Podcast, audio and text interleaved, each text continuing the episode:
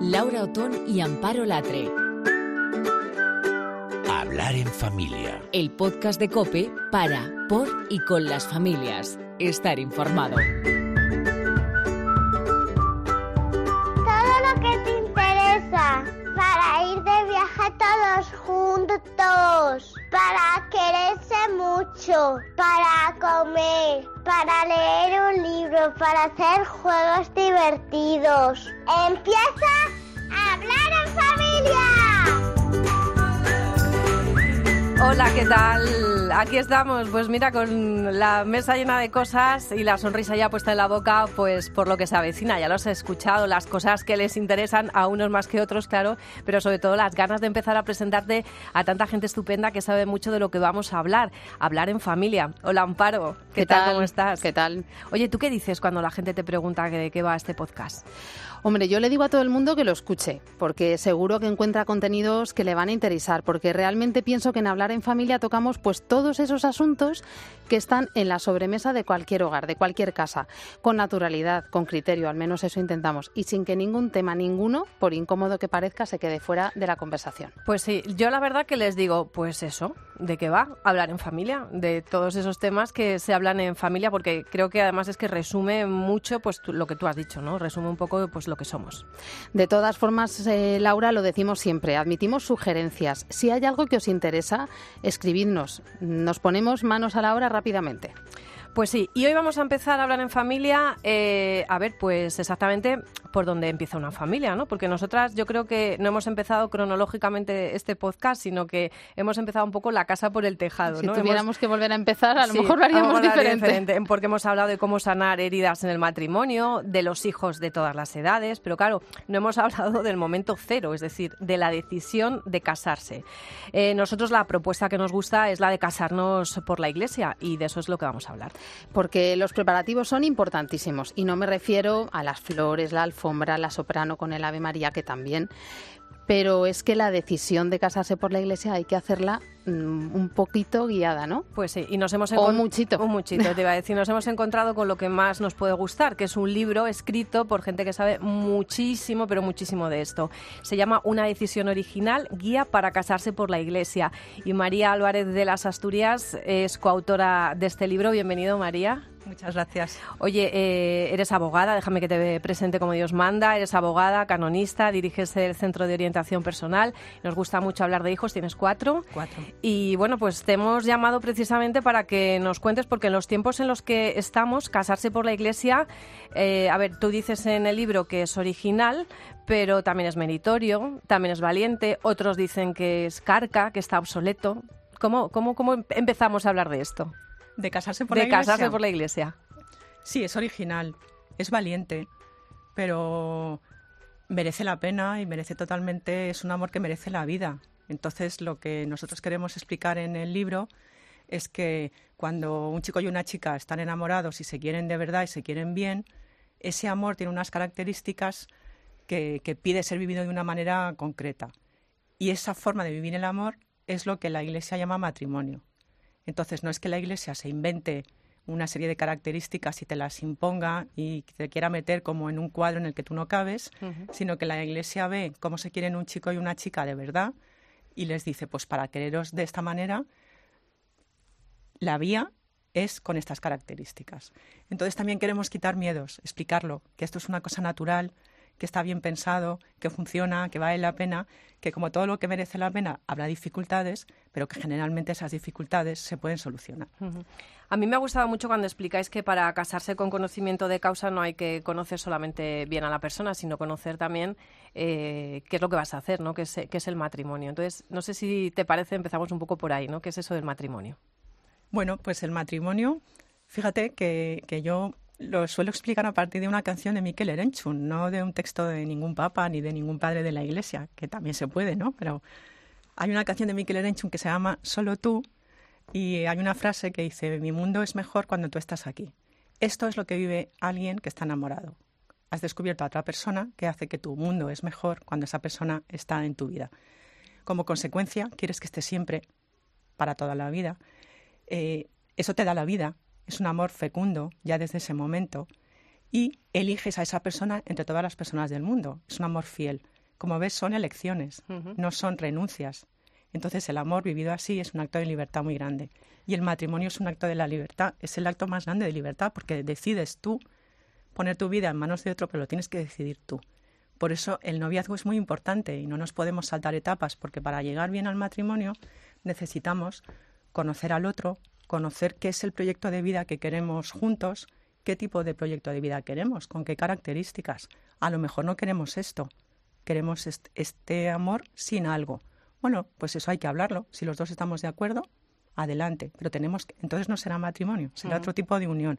Pero si los dos lo quieren, eso está muy bien, también dentro de la libertad. Pero no hay que dar por supuesto que sabemos qué es el matrimonio, que los dos queremos lo mismo. Por eso necesitamos el tiempo de noviazgo, como tú dices, para conocernos y para conocer en qué proyecto de vida queremos meternos.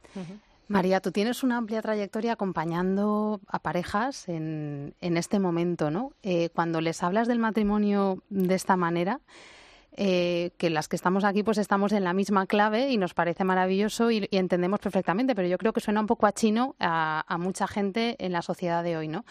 Eh, ¿Qué sorpresas te has llevado? ¿Qué es lo que más sorprende a parejas que se están planteando casarse por la Iglesia y a lo mejor no han vivido pues un ambiente religioso católico cuando les hablas de este concepto de esta manera de entender ese amor entre dos personas qué es lo que más les llama la atención pues lo que más les llama la atención es que no es un concepto religioso, es anterior, es un concepto natural. Es decir, ya te digo que yo lo explico a partir de canciones o de libros que no tienen nada que ver con el magisterio de la Iglesia. Entonces, eh, tenemos cierto reparo ante el matrimonio porque pensamos, bueno, esto es un invento de la Iglesia. Entonces, cuando tú explicas que no es verdad, que la Iglesia no lo inventa, la Iglesia ve lo que es el matrimonio, ve la importancia que tiene y entonces lo recoge, lo cuida en su magisterio, en su legislación, en todo, ¿no? Y lo propone. Tal vez lo que fallamos es en la propuesta. ¿Cómo explicamos a, no solo a los jóvenes, ¿eh? esto no solo es para los jóvenes, cómo explicamos al mundo qué es el matrimonio? Pero cuando lo explicas así y lo explicas como, bueno, con un poquito más de tiempo a lo mejor, ¿no? De lo bueno, también se puede leer el libro. Aprovecho porque está, creo que, que, se explica en el libro sí se explica. La respuesta es, pues a mí esto sí me gusta. O sea, quitas miedos, quitas prejuicios y a partir de ahí vamos a ver qué dudas tienes, porque tienes dudas. Tenemos muchas heridas. La, la gente ahora eh, tiene muchísimas heridas afectivas y entonces tenemos muchos miedos. ¿Quién no quiere que le quieran todos los días de la vida? Pero como estamos convencidos de que eso no es posible, decimos, bueno, pues que nos quieran el mayor ratito posible, sabiendo que no puede ser para siempre. Esto no es verdad. Estamos hechos para amores definitivos. Entonces, explicar esto y anunciar esto rompe ya una barrera, porque dices, ah, esto es posible. Mira, hay gente que lo vive y no somos Superman, ¿eh? porque yo estoy casada desde hace más de 25 años, estoy feliz con mi marido y no soy Superman. Es decir, soy tan de barro y tan frágil como todos los demás, pero se puede vivir el matrimonio. Entonces, una vez que descubres que esto no es para personas especiales, ya quitas el primer miedo, es decir, es posible.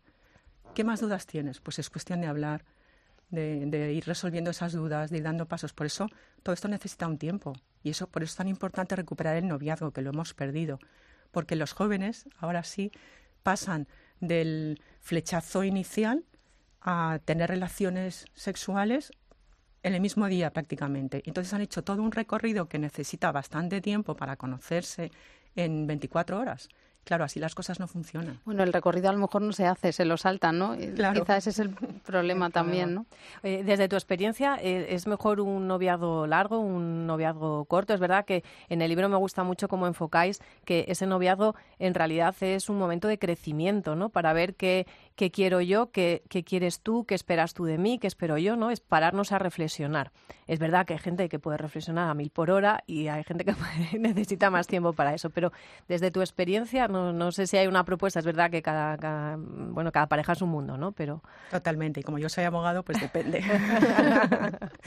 no, no, no hay una receta única, porque no sabes en qué momento vas a encontrar a la persona con la que te vas a plantear si es posible ya un, proyecto de vida juntos de manera definitiva si te lo has encontrado a los 17 no es lo mismo que te lo encuentras a los 35, a lo mejor, ¿no?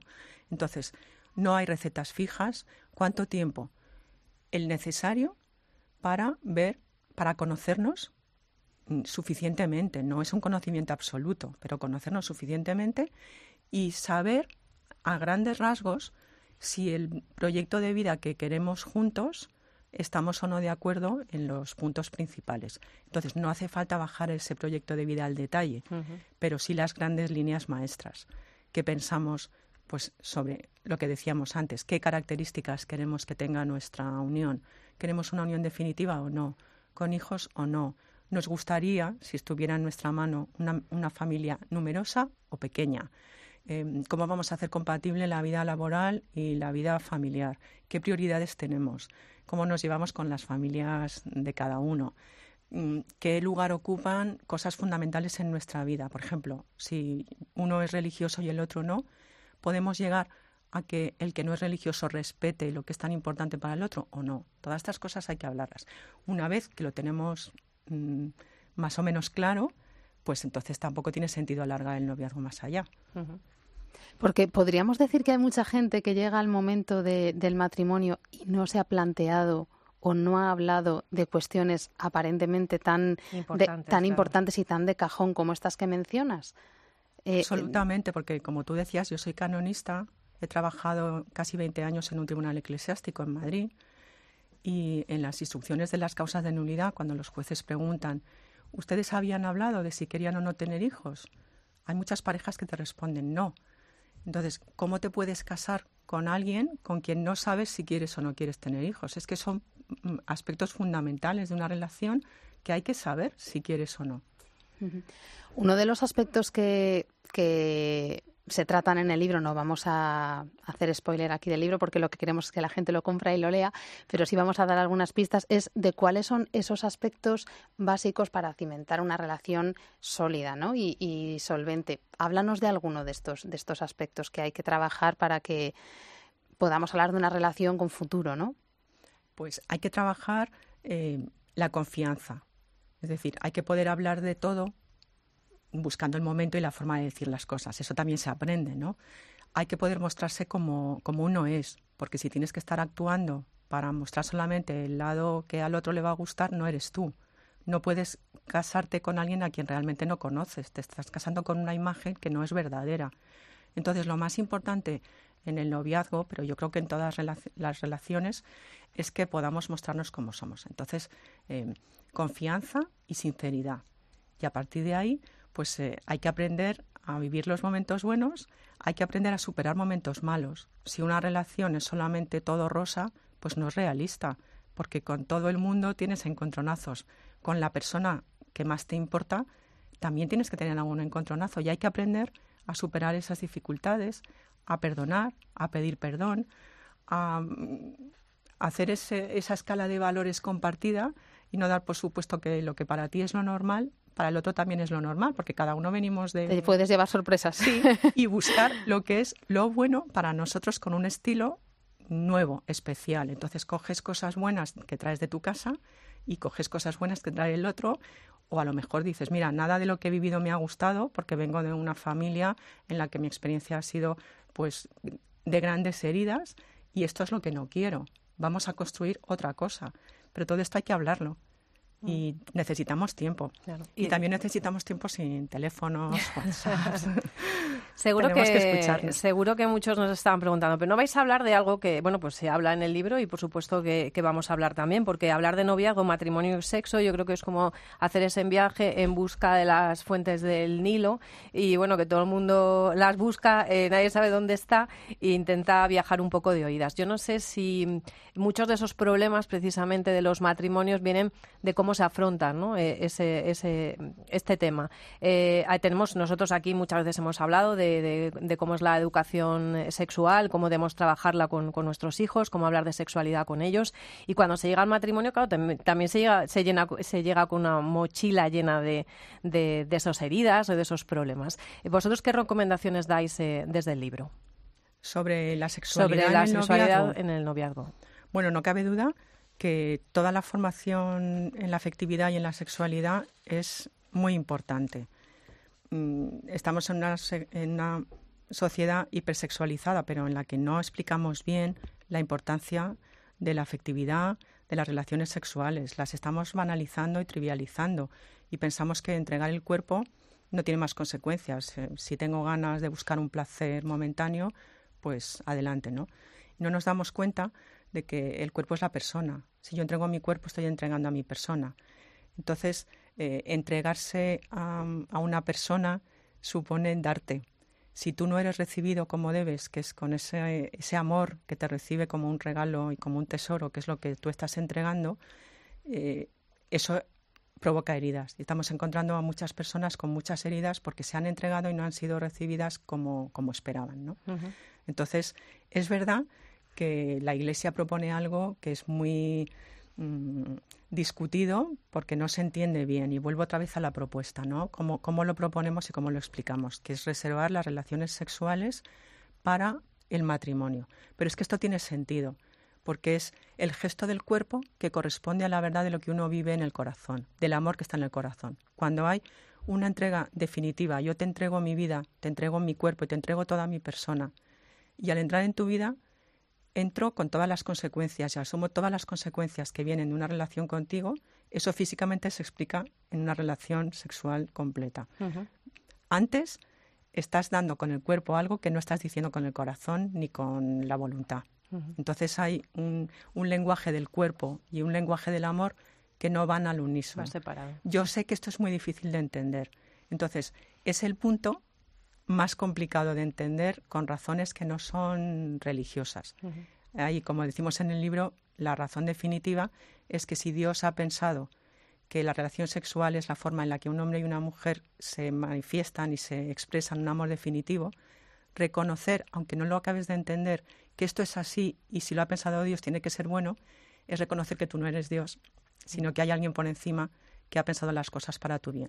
Y al reconocerlo y aceptarlo, incluso con dudas, pues es un acto de confianza en Dios muy grande. Y luego habláis también, afrontáis algo, porque claro, alguien que nos esté escuchando y, pues estamos hablando de parejas jóvenes, pero hay, parejas más mayores que pueden llegar al, matrimonio por la iglesia con, una edad y con un recorrido de vida y con una vida de fe distinta, ¿no? Y entonces, claro, hay alguien que se puede desilusionar de alguna manera con esto, ¿no? Porque dice, entonces no soy digno yo de casarme por la iglesia, pero eso lo abordáis también en, el libro, ¿no? lo llamáis como segunda virginidad, ¿no? Si no, si no me equivoco. Como, como, es decir, se puede hacer también. Es decir, eso no excluye. Es decir, que tú ya has tenido una vida diferente, una vida de fe, a lo mejor alejada de la iglesia y de repente llegues a la iglesia y quieras formalizar tu, tu matrimonio hasta ahora civil eh, por la iglesia, eh, bueno, pues mm, yo creo que hay que mandarles también un mensaje, ¿no? De, que se puede perfectamente, que, no es excluyente. Claro que no, no es excluyente. Lo que hay que hacer es ver en qué situación estás, qué, qué es lo que tú querías en un determinado momento y si ha habido un cambio porque has descubierto